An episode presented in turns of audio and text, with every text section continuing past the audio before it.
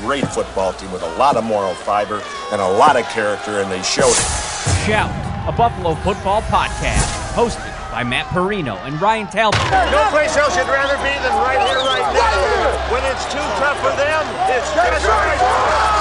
Presented by Syracuse.com and NYUp.com. The Bills make me wanna.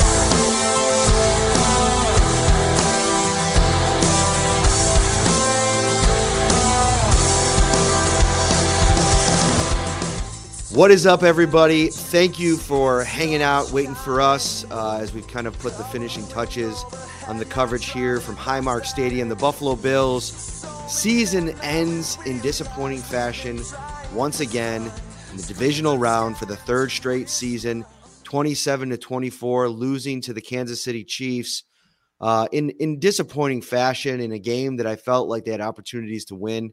Uh, we'll get into all of that uh, on the podcast. We're brought to you, as always, by Tops Friendly Markets. Uh, get the Tops Markets mobile app today and help yourself uh, out with a great shopping experience.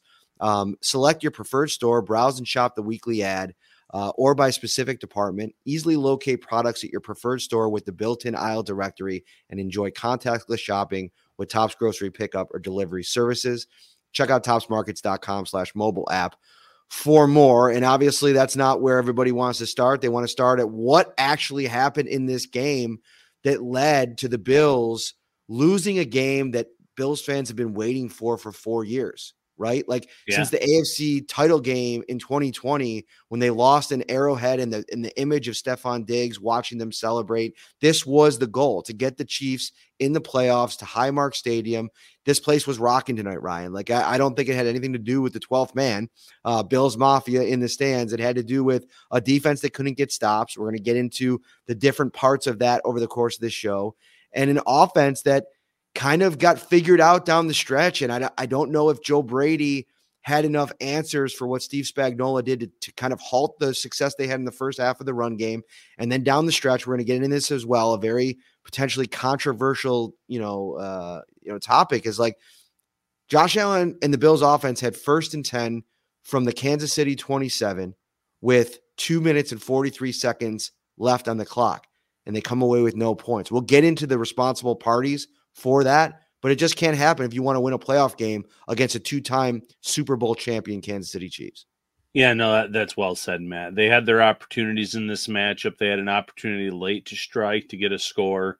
Uh, Josh Allen probably throws a touchdown if he's not hit by Dion Dawkins and Chris Jones, but you still leave a lot of time on the clock uh, for Kansas City. So there's arguments that can be had in terms of was that the right read? You had Stefon Diggs open on that play as well underneath.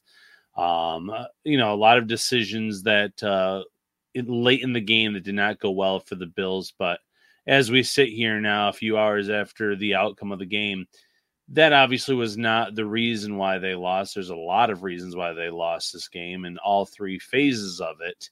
And there's a lot to unpack here tonight, Matt.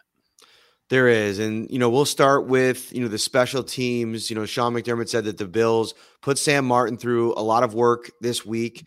Uh, didn't look like he was 100%, but honestly, like probably a better option than uh, Matt Hawk anyway. I mean, there's a reason why he didn't have a job in the league. And, you know, you're coming into a game here where, you know, the the Bills didn't really have to punt a ton in this game. I thought their offense really controlled the clock. I was impressed with the first half with the way that they played. They drive the ball down, needing a score late in the game. That drive goes for, let me pull it up here.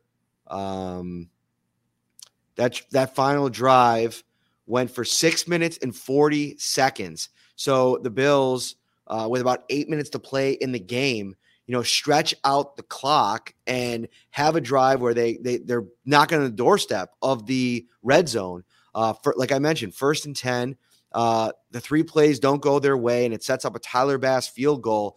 Tyler Bass misses the game tying field goal, giving the Chiefs the ball, and the Bills had blown a timeout earlier in the half, so they were down by two. Wouldn't have mattered anyway because the run game for the Chiefs got going in the second half, and they couldn't stop Isaiah Pacheco. He runs two times, first down, game over. How much of the blame do you put on Tyler Bass?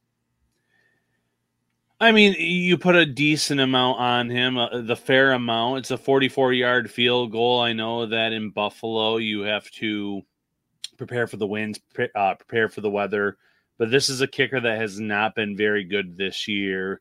Uh, and we've talked about that on the show. He was someone that was making 87% of the kicks the last two years. He was down to 78 at one point this season, was able to get up to about 82.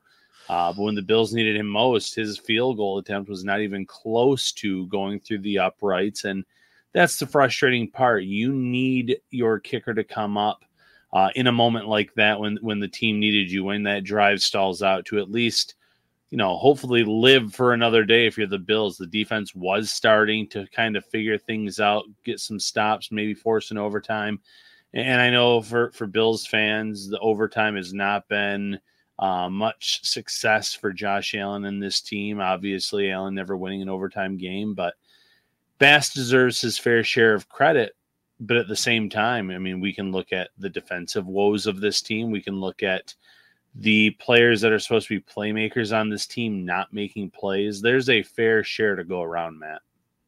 Yeah, and you know, I think you start with Bass in the sense that you got to make that field goal. It's a makeable field goal. It's one where, you know, we kind of talked about this going into the game. Like, where was our confidence meter on Tyler Bass? And you listen, for a guy that just signed a contract extension, I don't know if the end to his season and the way that things have gone for him down the stretch gives you the kind of confidence that, all right, I'm going into next season no matter what. I mean, Sean McDermott said he's confident in Tyler Bass, but I think you might have to even consider bringing in some competition for him next year. That's the kind of spot you're in. Me to miss a field goal, a chip shot like that in a gotta have it moment. You're right. Like eh, there's got to be a decent amount. Now, Tyler Bass wore it all after the game and said, This is all my fault. I disagree. I don't think it's all his fault. I, I think right. this is a Kansas City offense that's flawed and to have Travis Kelce in this game go for two touchdowns in a season where he hasn't had multiple touchdowns in a game in any game of the first 18 he played before that. And you know, I mean, the, this team, Sean McDermott, this defense knows that Travis Kelce is priority number one. I know we talked about Rashee Rice, Pacheco. You got to stop Travis Kelce in this game. You know that when the chips are all on the table. Patrick Mahomes is going to go to the guy that he relies upon the most over the course of his career, the guy they were willing to move on from Tyreek Hill to lean into in their offense. And you let him on that first touchdown go basically uncovered. And I get it. He found a soft spot in the zone. They didn't react in time, but you have to be prepared for that. Like Sean McDermott deserves a, a an equal share of the fault here. Um, I, I'll let you react to that, and then I want to get into something else. Yeah, uh, agree completely. Travis Kelce is that first player that you're supposed to be trying to stop. Obviously, not named Patrick Mahomes because he's your top priority, but Kelce just running free down the field on that initial touchdown. This is a team that doesn't usually have blown assignments or blown coverages, and yet Kelce, their their top weapon, was just wide open on that play. The second touchdown, obviously, a, a short, quick pass uh, tackling could have been a little bit better in that scenario, but th- that was a tougher one to stop. The Bills, though, did not take out the, the top play they needed to. And I get it. You had AJ Klein trying to cover at times. You were decimated by injuries at linebacker. You were, you were hurt in the secondary. It was apparent that Rasul Douglas was not at 100% the way that he was running out there tonight. But you had a full week to prepare for this Chiefs team, or – six days, considering the Bills played on Monday against Pittsburgh. And you know this team well. And Sean McDermott, for as much credit as he deserves for the way he coaches in big games against the Dolphins and how he showed up and stopped the Dallas Cowboys, who had a really good offense this year, and some of these other teams. When it comes to the Chiefs, he just has not been able to come up with a good enough game plan when it matters most in the postseason. Some of it might be a little hubris on Sean McDermott's part uh, for why the Chiefs offense had some of the success it had, especially in the run game. I'm looking at this stat from next gen. They went 13 personnel on 11 plays uh, in this game over what is the Bills' nickel heavy defense, gaining 95 yards on those 11 plays with a 63.6% success rate. That's the highest 13 personnel usage the Chiefs have since 2016. Now, um, they that was 23.4% of their plays. They ran at 24% of their plays last week against the Miami Dolphins. So this is something that was on tape, and the Bills didn't adjust to that and allow. And, and I, I was talking to Daquan Jones at his locker, and I'll get to what he said a little bit later in the show. But he he talked about the fact that, of course, we're going to talk about the pass rush, and that didn't work. But in the second half, it just felt like they weren't in a position up front. Like they were getting to the ball carrier either a little bit too late or when they were getting there, they weren't tackling. Guys were kind of bouncing off, making plays, uh, like we saw Patrick Mahomes make in the first half when there was a couple would be sacks that he just miraculously was able to get out of. And then you're going to deal with that with Patrick Mahomes. But I think if, if we're divvying up like the fault in this game, like, you know, Sean McDermott being the defensive coordinator, he's got to wear some of that. To me, one of the people that is is maybe most on the hot seat right now for me is Eric Washington. And this goes back to the last two playoff exits. We talked about it after the Cincinnati game. To have your defensive line come into this game and have this little impact with the resources that's been spent there, somebody's got to answer for it. And to me, that's Eric Washington. It's the I feel like we're it's Groundhog Day. We're we're right back after where we were last year in the stadium, talking about the same exact thing. Ryan, did you know that Ed Oliver didn't have a single pressure in this game today? It's the first time in a game he hasn't had a single pressure since 2021, over three seasons ago, or about three seasons ago. That is unbelievable, bewildering. I know it's a really good interior offensive line, but in the biggest moment for Ed Oliver to disappear like that, I mean, that's the difference in the game. And, and, I did know this because I'm a shout insider, and I got that text from you, Matt, pre-show. So yes, I was aware about Ed Oliver, and I'm right there with you on Eric Washington. Only Matthew Smiley should have a hotter seat than Eric Washington uh, at the end of this season. This defensive line was the one unit that was healthy for Buffalo going into this game, and you know Von Miller, he's came out said he was back, he was feeling right. He did make a one or two plays to his uh, credit, but you look at the outside edge, there was pretty much nothing from Leonard Floyd.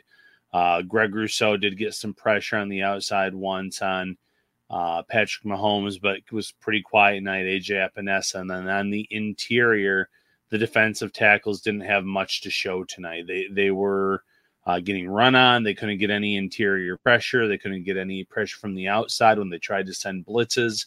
That wasn't working. So Sean McDermott absolutely deserves a, a big chunk of this blame. The play of the actual defensive linemen, they deserve the a good portion of the blame for this game. But Eric Washington too, because he is supposed to have these guys coached up and ready. And I know how special Patrick Mahomes is in terms of uh, his maneuverability, the way that he can uh, escape within the pocket, uh, get away from pressure. But they no showed in, in the biggest game of the season. Got a uh, super chat here from Justin to start the show. Diggs against Kansas City, 19 targets, 45 yards this year. Kincaid and Shakir looked dangerous. Diggs didn't. Another D line no show in the playoffs against Kansas City. And I think that's well said. And I feel like for Stefon Diggs, you know, this is such an ominous offseason because I feel like the Bills, with the data that they have, I mean, listen, we have a trend now. You know, he yeah. didn't have a 100 yard receiving game since week six. This isn't the same receiver. I'm not sitting here comfortable saying that he's fallen off a cliff and, um, you know, they're stuck with him next season because really they can't really move off of him unless they're willing to just eat that and completely reshape what this is going to look like. I, I, don't know if they would have to trade him and add um, draft capital to where you're just bringing in a brand new wide receiver room a la uh, a Green Bay Packers um, I, I, don't know what the numbers look like when they actually dealt Davante Adams. I know they probably had to eat some of that, but that could be the the the blueprint that you kind of see if you do want to move in a different dire- direction uh, away from Diggs. Something's off with Stefon Diggs and this team. I I I don't know what it is. Um, it, it's felt strange, like going back to last offseason, everything that's kind of transpired. The the refusal of everybody uh, involved to talk about what led to the issues last offseason. Um, and I think in this game, he had a chance to make a really good play and a really big play in a big spot. And that ball couldn't have been thrown any better than it was. And your $25 million receiver has to come down with that catch. And he didn't. And, you know, Trent Sherfield had two deep balls where he didn't make catches, but he's a fourth, fifth wide receiver, depth guy that was playing for an injured Gabriel Davis.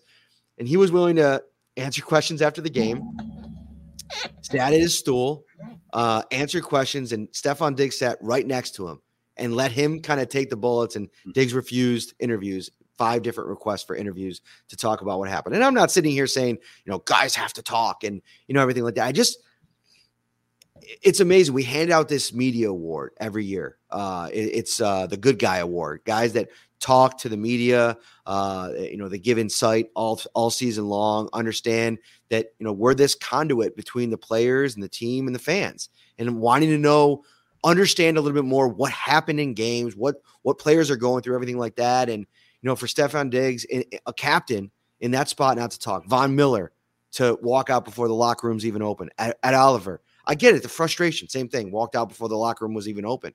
You know, I get it. They're in the same spot that they've been. And, you know, Ed Oliver kind of foreshadowed this a little bit the other day when he said, I've been here before. I told all these guys, you don't make plays, you're going to be on the couch. And, you know, obviously Ed Oliver was one of those guys that didn't make plays and he didn't want to talk about it. And I get it. But like, there's a lot of people in that room that stood there and answered questions and and you know Spencer Brown was sitting there at the end of the, of the night answering questions for like five minutes when you know most of the last of the locker room was gone. Um, it's I don't I'm not trying to make this a media thing. I just I, I think that there is a there's there, there needs to be answers because this is the current construct of the way that this thing is put together. It hasn't worked. It's continuing not to work. And now looking at this offseason with the Bills sitting at 50 million over the cap as we look at a, another offseason that's going to come with plenty of change for this team, we're left with way more questions than answers again.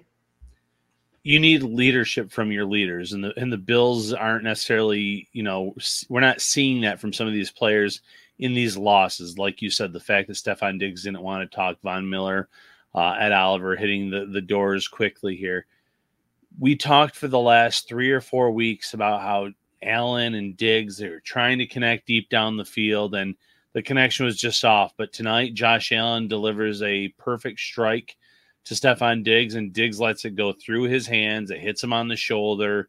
Uh, should have been a huge play for this offense. Would have swung the momentum of the game back in Buffalo's favor, and he just came up short. And you talk about the one of the first plays of the game. He catches the ball, he fumbles it, uh, needs Dalton Kincaid to kind of knock it out of bounds. The big name players or the players that you should have been counting on didn't step up on both sides of the ball, but Stefon Diggs, he's your main wide receiver. He didn't look good good tonight. He had his issues. It's been a whole issue, like you said, since about week five in this offense and his lack of productivity.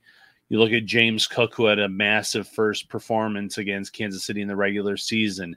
Uh, tonight was not so great, averaged less than four yards per carry. He dropped another touchdown that was delivered right to him. And I know the Bills still scored a touchdown on that drive, but we're talking three, four, five touchdown receptions for a guy that was supposed to be the, the top pass catching back in last year's draft uh, class. And you just can't have that. You need all of these scores. You need your players to step up.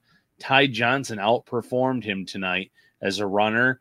Uh, you need your big time players to step up and in all three phases special teams, offense, defense. Those big time players failed to show up for the Buffalo Bills. Uh, you're watching Shout Live. Uh, about 400 watching on YouTube. Hit that like button, subscribe to the channel as well. It is going to be another jam packed off season. I know that no Bills fans want to talk about that right now. They were hoping for uh, another week of shows to preview an AFC title game in Baltimore. That's not the case, but we'll have you covered right here on Shout. Um, you know, one thing I want to talk about real quick. We'll get back to Josh Allen. I want to talk about this defensive line. You know, we'll talk about a d- bunch of different things is Josh Allen played a, a great game tonight. Like I'm gonna I'm gonna say he played a great game tonight. I mean, look at his final numbers. He completed um, 67% of his passes, only 186 yards, but he went for 12 for 72. Was the Bills' leading rusher on the ground? Had two touchdowns on the ground, threw a touchdown, no interceptions. That touchdown pass to Khalil Shakir is about as clutch as you can get in a spot where you know not many quarterbacks are making that play. He had a he had a great game. But one thing, you know, I was left thinking about at the end of the game, like if we're talking about divvying up the um the blame in this game, Josh Allen isn't ranking in the top five in terms of what I would blame for the loss. But I get to thinking in these spots, like if the if the situation's reversed and it's a first and 10 from the Kansas City uh, or from the Buffalo 27 and Patrick Mahomes has the ball. Two 240 left and you're what what are you going to say if I give you that scenario Patrick Mahomes has the ball in a playoff game, Ryan? What am I going to say? What what's going to be the end result of that of that drive? Uh, I would assume a touchdown when it assume a touchdown, right? That's yes, just what we've sure. come to believe when it comes to Patrick Mahomes because he's done it so much and it's led to Super Bowls. You needed Josh Allen to somehow figure out a way to score a touchdown on that drive. I'm not blaming him for this loss because honestly, I don't know if anybody on this team did more in this game outside of maybe Khalil Shakir to in this game for this team than the Bill for the Bills than Josh Allen. But you needed a score there. The defense is depleted. It's not an excuse, but you could see what losing all of those players meant for them in this game. They needed Josh Allen to rise above to have one of those legacy games. We talked about that legacy all week long. This was a legacy opportunity for Josh Allen in this game. And I don't know, I left his his post-game press conference thinking he felt that in, the way that he didn't have answers for this. Like they, they had an opportunity, they had a chance there. They didn't get it done. One idea I had was, and again, hindsight's always 2020 but in that first and 10 situation, knowing that if the Kansas City Chiefs get the ball back and you don't score or they get a field goal, you only have two timeouts left anyway, call a timeout somewhere in there and figure out a way to all right, we're going to end this this drive with points, preferably a touchdown. I don't know. I just would have thought it out a little bit more in that spot. Yeah, and that comes down to coaching. That comes down to Sean McDermott. That comes down to your offensive coordinator, Joe Brady. Uh, and then Josh Allen obviously executing on the field. And, you know, someone in the comments here said Mahomes was going against a banged up Bills defense while Josh Allen was going up against a top five Chiefs defense. Chiefs did have some injuries to that defense as well, but it's a fair talking point. But when it comes to the way this this game ended, I, I get where you're coming from. I still think that Allen was the best player on the field tonight. Still, like you said, I agree with you. A great game. Um, the the stat line looks a lot different if Trent Sherfield catches one of those two deep balls, if not both of them. The stat line looks a lot different if Stefon Diggs catches a ball that just went right through his hands that he should have come up with. Uh, James, you know, like I said, James Cook dropping the touchdown that didn't really matter at the end of the day because they still scored a touchdown on that drive. But if other players around him had stepped up in the moment, we'd be sitting here talking about a completely different overall performance, overall stat line, uh, and, and, you know maybe a different outcome as well. I, I, just feel like Josh Allen was let down by his coaching, uh, let down by the players around him for the most part, minus players like Khalil Shakir, like you mentioned, and Dalton Kincaid, who, when given the opportunities, both stepped up tonight. I just think in some games in sports, and I know football is the ultimate team sport. Like the elite players have to be elite the whole time, right? Like if Michael Jordan doesn't make that shot over, yeah. uh, I think it was Bryon Russell at the end of that game, you know, who knows? Maybe the Bulls don't win that championship, right? Like you got to make the great plays all the way through. Like we talk about Josh Allen. I've tweeted this. Josh Allen is the guy in the NFL for me. He's the number one player in the NFL. Mm-hmm. If I started a draft today, I'm taking him first with the first overall pick. And so my point is on that drive, knowing the situation and knowing the fact that the defense is letting you down. Listen, I know that the defense wasn't that good tonight. we have talked about it already on the show, but I'm just saying in that moment, like when you when you want to take it to the next, you just have to be the dagger at the end in that game. And they and he could it in that spot. And I'm not saying I'm not trying to take anything away from him. I'm just saying when we look back at this thing in 20 years, like and you, you start putting up all of their accomplishments next to each other and, and all of the elite moments for, you know, you're not going to spend any time like, well, how good was Patrick Mahomes defense that year? Or how good was Patrick Mahomes defense that year? It's about what Mahomes did in the big games. And I thought I just thought that was an opportunity lost late in the game with a chance to win it and and you didn't have it. Now, if we're talking about the totality of the game, sure the defense listen, eh, we we talked about at the top of the show. There had to be a better plan for if the bill if the Chiefs were going to go heavy, if the Chiefs were going to go back to throwing the ball to Travis Kelce. of course. Like mm. this is a big part of the of the game, but down the stretch, I just I can't help but this having this feeling that that was an opportunity lost for Josh Allen to just ascend to that next level of like superstardom in sports, not just in football, in sports, like an iconic moment, knowing how bad the rest of the team was.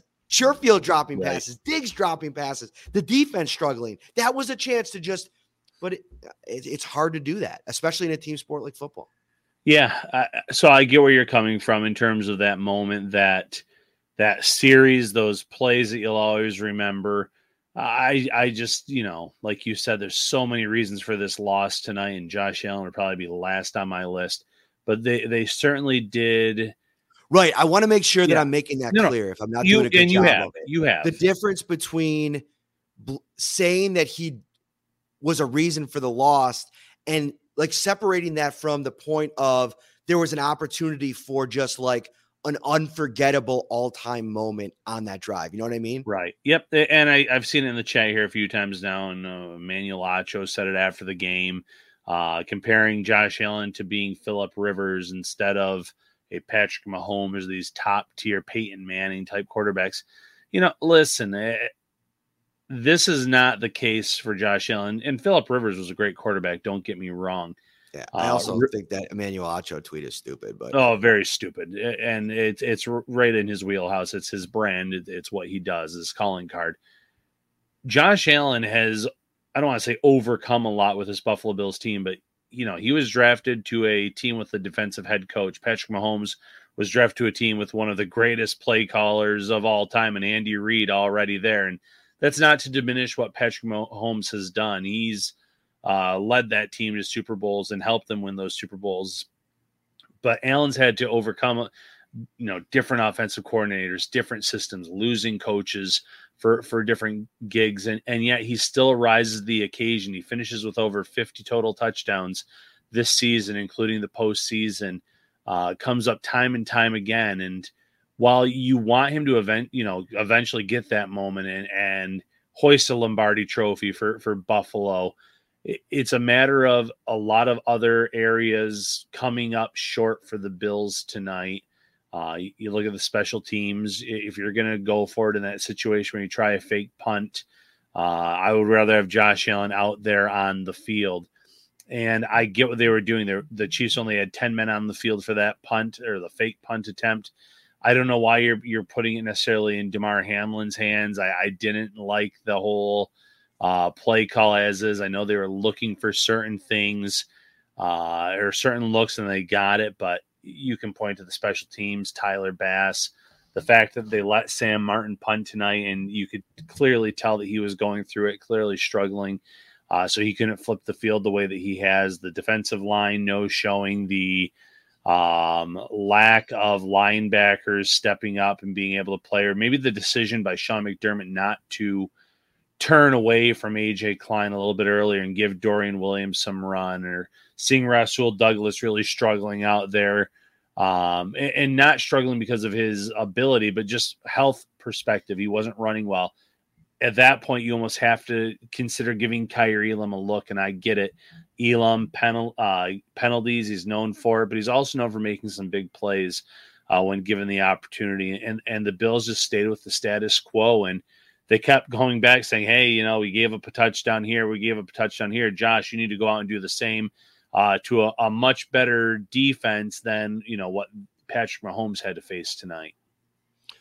What's up, everybody? Matt Parrino here, one half of the Shout Buffalo Bills football podcast, here today to talk to you about Prize Picks, America's number one fantasy sports app with more than 5 million members. It is the most fun and exciting way to get in on the action while you watch your favorite sports and players. You just pick more or less on two or more player stats for a shot to win up to 100 times your cash. Testing your skills on prize picks this playoff basketball season is the most simple way to get in on the action. You just select two or more players, pick more or less on their projected stats, and submit your lineup. Quick withdrawals, easy gameplay, and an enormous selection of players and stat types are what makes Prize Picks, the number one fantasy sports app. Download the app today and use code SHOUT, S H O U T, for a first deposit match up to $100. Again, download the app today and use code SHOUT, S H O U T, for a first deposit match up to $100. Pick more, pick less. It's that easy. Yeah, I think the the next thing that we should talk about is just like what's the arc now for Sean McDermott? Because there is a underswell of frustration with him as the head coach and you know three straight years the, the season ending in the the divisional round. I mean you're you're you're in philadelphia right now in year two. Nick sirianni in year one goes to the super bowl. He loses in the wild card round the next year and there's serious conversations being had about them moving on from him and you know obviously andy reid uh, has dominated sean mcdermott in the playoffs we know his arc in Philadelphia. Um, I'll start you off here and, and we'll kind of get into this conversation. What does what does what do the Bills do with Sean McDermott? They give him this this contract extension before the season. You know, they went through the adversity, the Tyler Dunn series, everything that happened with that, the way they rebounded from that, um, how the defense kind of came together. That was a big piece of it. But it's like the defense comes together only to destruct you know, in the biggest spot at the end. So I guess what does that mean in the totality of this season and and yeah. looking ahead and knowing that if you re-rack this thing for next year and you figure that you bring back some players and get some guys back, you got to hope that Matt Milano is the same guy. You know, what do you do with Von Miller? There's all these question marks. Or do you pivot to a brand new coach? Do you even have the belief that Terry Pegula would do something like that, knowing – his affinity for McDermott and Brandon Beane. I, I don't think there's any scenario where Terry Pegula does that this offseason after, you know, seeing this team come back from six and six, win the division, claim the two seed, win at least one playoff game. But at the same time, I think he should give it a serious, hard look, Matt because you said it during you know your whole spiel there. This is a coach that has been outcoached by Andy Reid in the playoffs time and time again. You're not in this business to try to just win the AFC East year in and year out and win a wild card game. You're trying to win a Super Bowl ring. You're trying to hoist a Super Bowl trophy. And if your head coach cannot defeat another head coach that you uh, nine times out of 10 are probably going to run into in the playoffs, what are you doing? Why, you know, what is the decision making process there? Moving on from a McDermott is easier said than done, though, at the same point. You look at who's out there right now, and, you know, could a Bill Belichick get the Bills over the hump? Could a Jim Harbaugh, who's interviewing, uh, if he if he comes back to the NFL, could he get over the hump? You would think in both of those scenarios, yes, based on what they've done in their respective careers. Um, but uh, again, is that a route that uh, Buffalo would go? Would they be willing to shell out big money for one of those two names? Um, ben Johnson's a hot name in the coaching community, a young up and coming guy. Would you be willing to pivot to an offensive minded head coach? Because, you know, you look and you say, hey, you have Josh Allen. I, I would rather have an offensive minded head coach that's going to put this guy in a good spot, that's going to be able to scheme guys open. Um, the Bills really struggled in terms of just getting separation from the talent perspective of the guys they have on this roster. And then the last part of it is too, this roster is going to look a lot different next year. I, I'm I am of the belief that the salary cap is partially a myth. There's ways around it. There's restructures. There are certain guys that you can cut with limited dead cap space. But there are guys they're locked into, and right now they're locked into a Stefon Diggs, they're locked into a Von Miller, they're locked into a Tyler Bass uh, with his dead cap hit for a kicker. Uh, they're not guys that you would necessarily move on from, and you have aging players who have meant a lot to this team, and Jordan Poyer and Micah Hyde, and um, you have a whole defensive tackle room that's not under contract this upcoming season, minus Ed Oliver. So there's so many things to address, so many needs to to kind of look at. It is a huge offseason for the Bills in terms of if you were ever going to pivot, you really should consider it now. But going back to the original part of your question, I just don't see Terry Pegula doing that.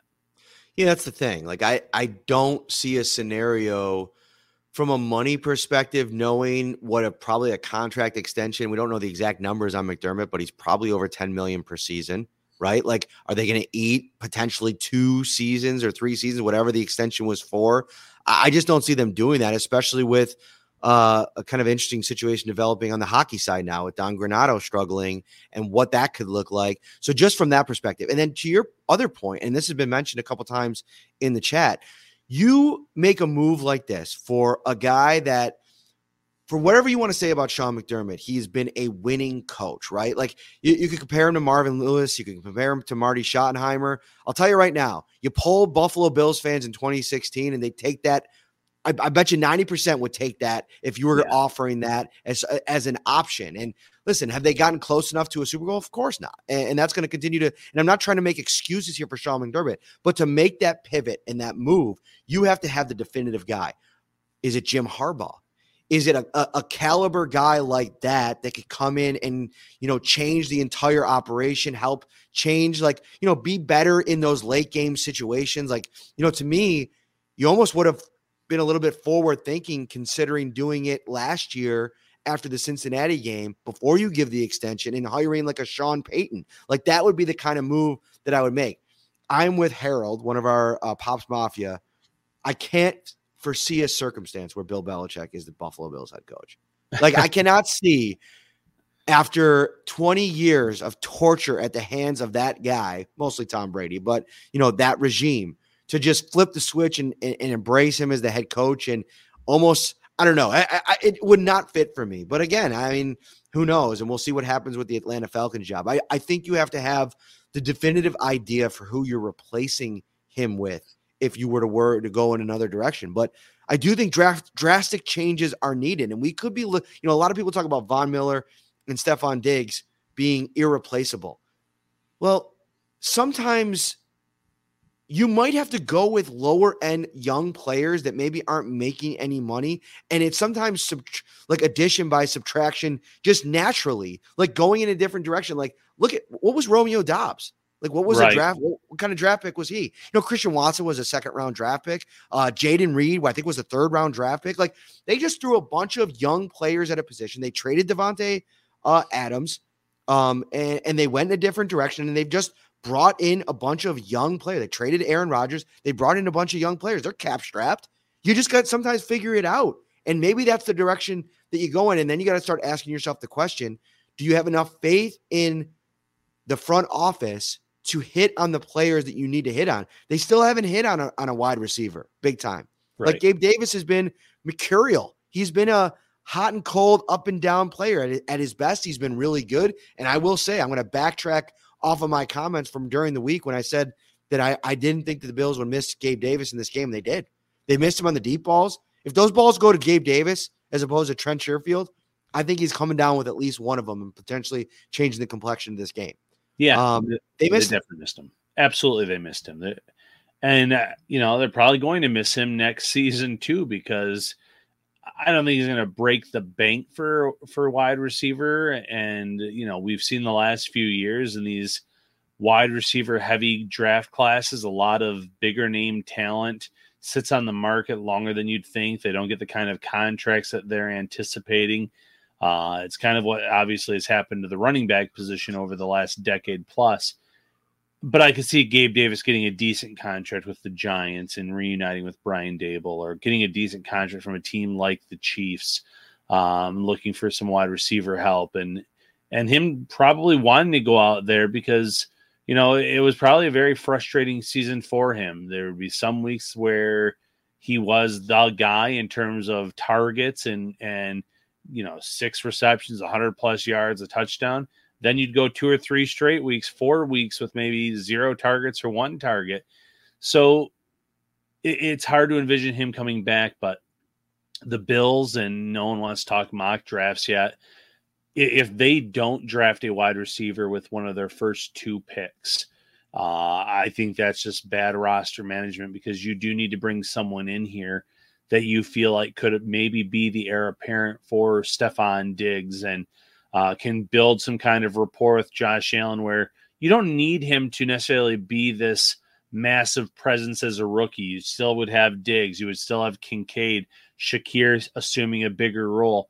But someone you you feel like by the end of his rookie year, by the start of year two, would would have a big time uh, role on this team. Eventually, be wide receiver one. It's a it's a very good wide receiver draft class, and, and the Bills definitely need to address that. They need to get younger at certain positions.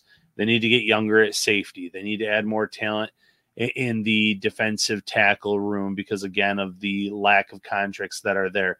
You know, there are certain positions, defensive tackle, safety, both come to mind where you can add some veterans on some pretty uh, reasonable contracts, but you you also have to blend in that youth. And the Bills do seem to be at this point right now where you can't run this back again, at least not with the same core players on both sides of the ball. Some young reinforcements need to come in and, and credit to Brandon Beane with the draft classes the last few years. They've had a lot of hits on both sides of the ball. Uh, but he also needs to start hitting in some of those positions, like you said, wide receiver, where they haven't necessarily had any hits early on with draft picks. I think Shakir is as great of a hit as you can have on a day three pick. Uh, he needs to have some hits on that defensive line where he's invested in some players that really haven't panned out enough, and you might be losing Epenesa now, and you've already traded away Boogie Basham, and uh, you keep funneling through these guys. Leonard Floyd, you know, is he going to come back at his age at probably looking to get a little bit more money than what he signed for this year, and you're stuck with Von Miller. There's just so many questions to be answered about this team, and you know, to go back to our original talking point here you almost need to hit the reset button across the board when it comes to the head coaching conversation, everything else. But I just don't think they're willing to do that. And it's going to put this team in an interesting spot if next year's a fail, failed season again, because at that point, do you move on from him? And, and then who are the coaching candidates out there now? There's a lot of really big name talent and big name uh, coaches on the market. There's some really good coordinators available, and every year there'll be a new name or two from the coordinator market. But man, the Bills are seem to be in a tough spot right now, Matt. So I, I misspoke. Uh, you, said it correctly. They haven't hit on like a first round wide receiver, mm-hmm. right? Like they haven't really even taken that shot. Um, right. The first round wide receiver was Diggs when they traded for him. Uh, the Vikings used the Jefferson pick, and I just, I just more mean like, like that franchise wide receiver. Like you look around the league and like you look at the Baltimore Ravens, right? And you see, you watch that game against Houston, and maybe it'll look different next week against the Chiefs, and we'll see, we'll watch. But you know, Zay Flowers made an immediate impact for that team in year one. Mm-hmm. And there hasn't been that steady force. Now, I will say, Khalil Shakir, when you want to talk about hitting on a draft pick, he has been an absolute home run, 100%. Like he is a focal point of your offense moving past this season. I mean, he is gutty, he's clutch. He was my top observation coming out of this game. I mean, it's not even like the touchdown is like spectacular and that'll run on the highlight reel plays. But the the the play on the third down when James mm. Cooks drops drops that touchdown and he they come back to Cook or to Shakir and he's got to like contort his body, get down to the ground and make that catch. At first I looked at it live and I'm like because it was all the way at the opposite end of the field. I'm like he didn't catch that. And then you see the replay and you're like, "Oh no, wait, he did." Then he comes back late in the game on that fourth and 3, got to have it, gets a big first down, run after the catch. Like he is a great player and when you start throwing in that stat that I I think I read on the show earlier this week that he is the number 1 wide receiver in the entire NFL on percentage of his receptions that go for either first downs or touchdowns. Home run, absolute home run. So I'm not sitting here and saying Brandon Beane hasn't hit on wide receivers. I think Gabe Davis, for a fourth round pick, has had a really good career through four seasons. I think he's given you a lot. I know Bills fans wanted more, and you're always going to want more. But now they need to find the next guy to pair with Josh Allen because whether or not Stefon Diggs is back next year, you're going to have to find the next iteration of the guy that could carry this offense. Because what we learned down the stretch and what we learned in the playoffs the last two weeks, Stefon Diggs isn't that guy anymore. Like, it's a trend. It's it, it, it's a fact. It's it's what's transpired. Whether it be he's still getting open, he's getting separation. I understand all those things, but from a production standpoint, you know, you needed him tonight, and he ended up with a couple catches for 20 yards. Yeah, and you know, yes, he was open late in the game on on the one attempted pass to Shakir in the end zone. I, I understand that, but it, it, was too far in in, in between uh, for your number one receiver. Uh, L'Jarius Sneed is a great cornerback, but he wasn't always lined up against Sneed. Uh, you saw Khalil Shakir get the first touchdown of the season against Sneed, in fact, uh, which is just a, a, testament to the way that cornerback has played. But yeah, it, it certainly seems like Stefon Diggs can still be that 1,000 yard receiver.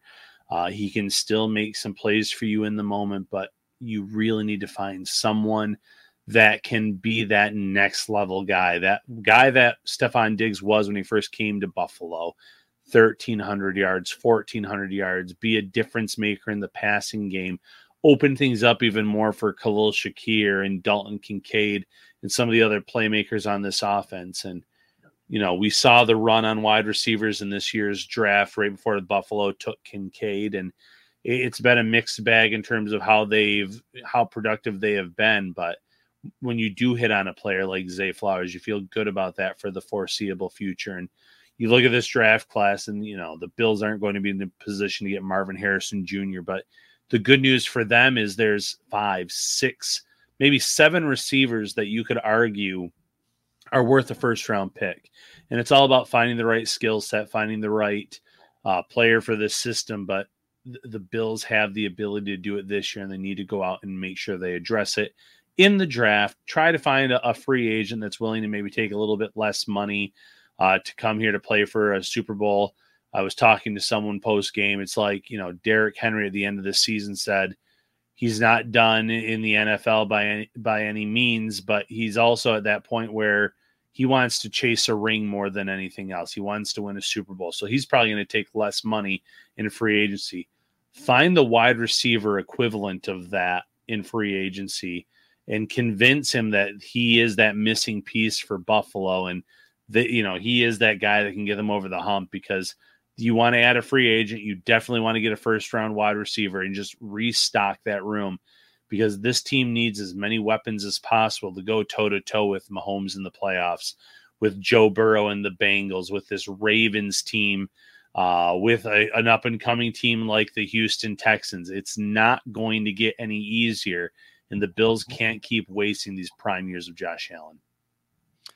Thank you so much for watching on this uh, now early Monday morning. The Bills eliminated uh, from the playoffs 27 24 loss, uh, three point loss to the Chiefs at home, six weeks or so after uh, handing the Chiefs a three point loss at their place. Uh, so that's that's the fact of this thing. These two teams are always going to play like these games. Um, you know, I, I want to get to the super chat. We've had it up on the screen here for a mm-hmm. while. Brooke, uh, this hurts. It hurts a lot. I don't even know what to say, but I'll say this. Thank you guys for all the hard work you guys have done all season. We really appreciate that, Brooke, and we appreciate yes. everybody who's watched this show, who's contributed in the insider chat. You know, it's been the first year for that, and we've um, uh, kind of taken out for a spin. We're learning. We're we're trying to make that the best that it could be and fit it into our coverage. And, you know, all of our insiders watching, we thank you for all the questions that you provided and the insights and uh, the back and forth. And um, we wish we could answer every single text all the time. And I know it doesn't always work like that. Uh, we're still trying to figure out the best way uh, for that moving forward. Uh, but you know, this is going to be an off season. Like, listen, don't jump off the bus yet. I mean, we're right. here for you guys. Like, I'm going to go back through all, as is Ryan, through all of the texts, and we're going to answer everybody one on one. And there's going to be a lot to talk about this offseason. It's a, it's a really interesting, albeit sad for Bills fans, offseason because of all the different decisions that need to be made. I mean, all the way up into the combine and, you know, what this looks like in a couple weeks for the Senior Bowl. There's there's so many things, and then obviously off to the combine and the draft and free agency, everything like that. Um, but anyway, thank you for joining the the Shout Insider text line, which is brought to you by Kerry C. Buyer. Attorney with the law offices of Francis M. Letro, located at 237 Main Street, Buffalo, New York. If you or someone you know is seriously injured, give them a call 716 852 1234 or check out letrolaw.com. Uh, I think we'll wrap there, Ryan. I'll give you the final word. Uh, locker cleanout is tomorrow. Uh, the Bills just sent all of that out now. Let me get that information to everybody so you know. 11 a.m. Uh, tomorrow. So I think what we'll do is we'll cut it off here. We'll get a chance to to rewatch the game tomorrow. Um, and then we'll do another podcast tomorrow night. A little bit of a 24 hours later when we get the chance to really digest this thing, uh, get a chance to talk to everybody in the building. Uh, Daquan Jones, I will put that out there that he told me in the locker room today. Uh, he would love to be back. Uh, he said right now his focus is on getting with his family and kind of winding down. And he said he's going to put the, the ball in the Bills' court. Uh, he'd love to be back. He loves what Sean's doing. Uh, he loves the team, and that um, if they call uh, and want to do a, re- uh, a new deal, he'll answer the phone. Yeah, you know, final thought for me, Matt, is just that Daquan Jones, all these other players that are approaching free agency. This is the most difficult offseason that Brandon Beane and Sean McDermott have faced yet. And falling short again, you know, they really need to I'm not saying go all in for a Super Bowl title this upcoming year, but they have to make some really tough decisions to make sure this team stays healthy in terms of contending for a Super Bowl for the next few years because that that Von Miller contract has really set them back and put them in a tough spot. Some of these extensions that they've given, perhaps a little, you know, a year too early in some cases, have have hurt them. And it's hard to criticize the extensions when you have hits like Ed Oliver and you have some other ones here and there, but they're in a tough spot. And while there's always a way to maneuver around the cap and free things up, you want the Bills to be financially healthy in the next few years when they can get out of some of these tougher contracts that they've backed themselves into a corner with. And it's going to be an interesting one to follow. So stick with us. Like Matt said, we're going to have you covered on the podcast. We're going to have you covered on the insider chat. Um, we'll have you covered from now until you know kickoff next season. So stay with us. It's a long off season, but we're here to answer your questions and uh, be your sounding board. Indeed, uh, it's been a fun season. Uh, they all are. Uh, we love what we do. We love doing the show. This thing has turned into such an awesome community, uh, and we're appreciative uh, to all of you. Until later on today, take care, everybody. get some sleep. We'll see you tomorrow night, and we'll dive back into this uh, once again as we start the off-season grind. We go from the season grind to the off-season grind. For Ryan, I'm Matt. I'm Matt. We'll see you tomorrow.